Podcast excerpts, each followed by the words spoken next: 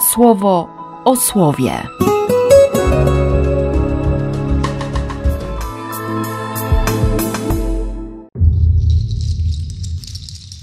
Jedenasty lutego, piątek.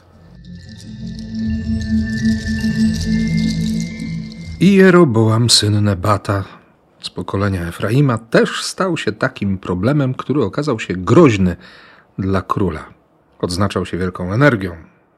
Salomon widział, że ten młodzieniec jest człowiekiem czynu. I pewnego dnia spotyka go na drodze prorok Achiasz. Zdejmuje swój nowy płaszcz, drze go na dwanaście kawałków i mówi: Weź sobie dziesięć, bo tak mówi Pan, Bóg Izraela: rozrywam królestwo będące w rękach Salomona, bo mnie opuścił. Opuszczenie źródła życia i, i tego, który jest dawcą miłości, skutkuje rozerwaniem życia, nie? rozerwaniem królestw, rozdarciem wewnętrznym. Tego akurat chyba nie musimy sobie nawzajem tłumaczyć, bo, bo dobrze wiemy, jak to jest. Dobrze wiemy, jak smakuje ta niemoc, ten czas albo i bezczas, bezsilność, bezradność, kiedy nie wiadomo, co zrobić. Tak, a Pan pokazuje wtedy te ofiary składane różnym bożkom. Można być głuchym na słowo Boga. Można mieć zdrętwiały język, trudności z mówieniem o tym, co jest prawdziwe i Boże. Trochę jak ten człowiek, którego Jezus spotyka w głębi terytorium Dekapolu. On, on nadrobił ponad 300 kilometrów drogi, nie? żeby spotkać tego głuchego, który miał trudności także z mówieniem. Przypominam sobie tę Ewangelię, ilekroć słyszę, że, że Bogu nie zależy, że się Bóg nie interesuje, że Jego to nie obchodzi. Zabrał go samego, poza tłum. Ten człowiek naprawdę był bezradny i bezsilny. Może przestał słuchać, może nie mógł nigdy usłyszeć słowa. To było przekleństwo. Nie? Wypełnienie pierwszego przykazania, szema, słuchaj. A jak nie słyszysz, to co? Każde przyjście na, na nabożeństwo synagogalne wiązało się z tym, że, że nie było opcji, by wyjść, zaśpiewać fragment tory czy proroctwo jakiekolwiek i, i je skomentować. Bo jak nie słyszysz, to o czym masz mówić? Nie? Jeśli nie słucham słowa, to, to co będę mówił? Zabrał go poza tłum i włożył mu słowo w uszy.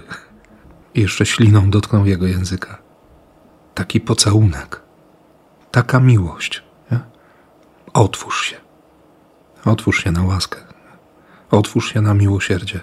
Otwórz się na słowo. Przykazał, aby nikomu nie mówili, im bardziej jednak przykazywał. Oni tym więcej rozgłaszali. Wszystko dobrze uczynił. Tak. Tyle, że. Tyle, że prosił, żeby nie mówić. Jakoś zabrakło tego posłuszeństwa. Dziwne to. Tak się ucieszyć cudami, że się Boga nie słucha. Jasne, można mówić o sekrecie mesjańskim u Marka i tak dalej, i tak dalej, ale, ale to jest konkretne pytanie do nas, nie? Do ciebie, do mnie. Wiem, że Pan dziś chce jeszcze raz mi powiedzieć, że mam się skupić na Nim. Nie na cudach, nie na znakach, na jakiejkolwiek łasce, ale na Nim. Nie umiem się jeszcze modlić i mieć wewnętrzną zgodę na to, że, że mógłby mi zabrać wszystko i wszystkich, bylebym nie stracił Jego. Ale zdaję sobie sprawę z tego, że ta dzisiejsza liturgia przypomina mi również o konieczności takiej modlitwy, takiej zgody, a właściwie takiego serca. Sam sobie takiego serca nie zrobię. On może to zrobić.